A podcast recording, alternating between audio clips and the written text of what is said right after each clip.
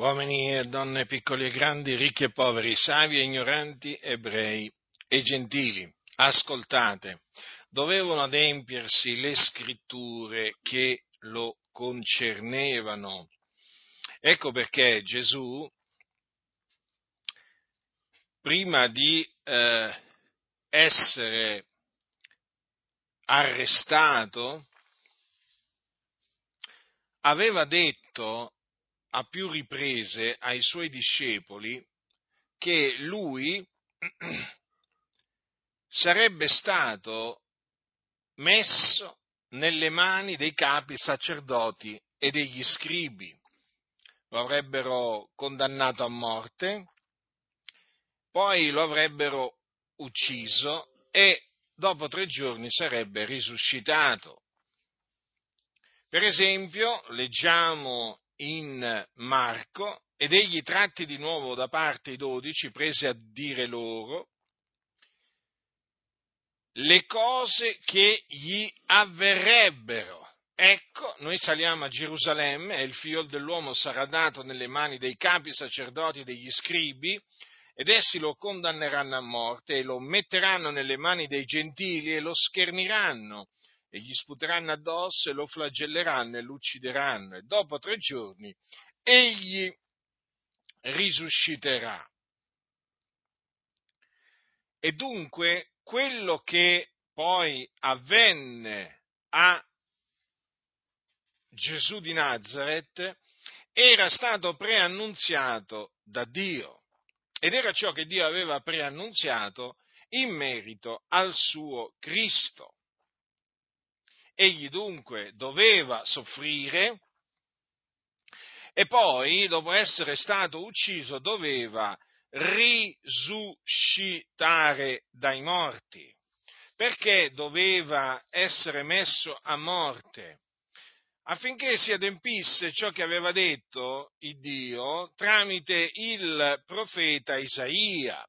Ma egli è stato trafitto a motivo delle nostre trasgressioni, fiaccato a motivo delle nostre iniquità e risuscitò dai, dai morti affinché si adempisse quello che era, quello che era stato detto da Davide, che era profeta, quando aveva detto anche la mia carne riposerà in speranza, poiché tu non lascerai l'anima mia nell'Ade se non permetterai che il tuo santo vegga la corruzione. Davide non parlò di se stesso, ma parlò del Cristo, antivedendo la resurrezione del Cristo, dicendo che non sarebbe stato lasciato nell'Ades e che la sua carne non avrebbe veduto la corruzione. Ecco dunque perché Gesù doveva eh, morire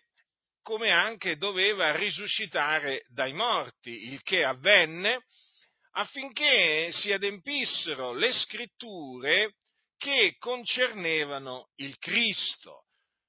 Dunque, le scritture si sono adempiute in Gesù di Nazareth. Egli dunque è il Cristo che il Dio abantico per bocca dei suoi profeti aveva promesso di mandare nel mondo. Questa dunque è la buona novella che vi annunzio che Gesù di Nazareth è il Cristo di Dio, che è morto per i nostri peccati, secondo le scritture, che fu seppellito, che risuscitò dai morti il terzo giorno, secondo le scritture, e che dopo essere risuscitato apparve ai testimoni che erano stati innanzi scelti da Dio. Questa è la buona novella, questo è l'Evangelo che il Signore ha ordinato di predicare. E dunque io ve lo annunzio così come è scritto. E vi esorto a ravvedervi e a credere nell'Evangelo affinché credendo otteniate la salvezza dei vostri peccati, la remissione dei vostri peccati, la giustificazione e la vita eterna. Dunque, sappiate che è per grazia che si viene salvati dai peccati.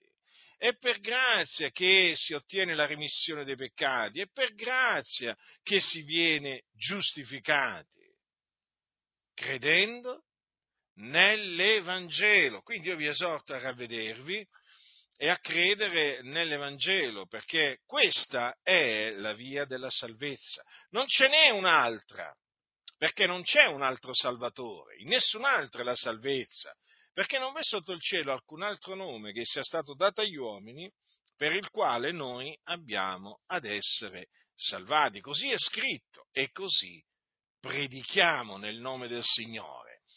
Quindi sappiate questo, che se vi ravvederete e crederete nell'Evangelo, per grazia il Signore avrà, diciamo, eh, pietà, pietà di voi e vi perdonerà, vi salverà, vi giustificherà e vi darà la vita eterna. Ma sappiate anche questo, che se rifiuterete di credere nell'Evangelo, ciò che vi aspetta è la condanna, perché Gesù ha detto che chi non avrà creduto sarà condannato. Dunque, quando morirete, eh, se morirete nei vostri, nei vostri peccati, sappiate che ve ne andrete all'inferno. L'inferno esiste, è un luogo di tormento, è un luogo di tormento dove arde il fuoco e dove sono tormentati tutti coloro che vi scendono.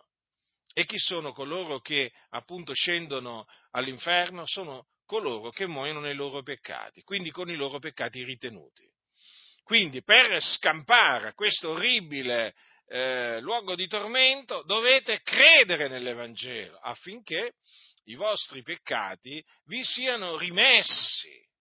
Sì, rimessi, perché il Signore, nella sua grande misericordia, rimette i peccati a coloro che credono nell'Evangelo. È scritto infatti di lui attestano tutti i profeti che chiunque crede in lui riceve la remissione dei peccati mediante il suo nome. Dunque ecco in che modo potete ricevere la remissione dei vostri peccati, credendo nell'Evangelo, cioè nella buona novella che Gesù di Nazareth è il Cristo. Quindi ravvedetevi e credete nell'Evangelo. Che orecchi da udire?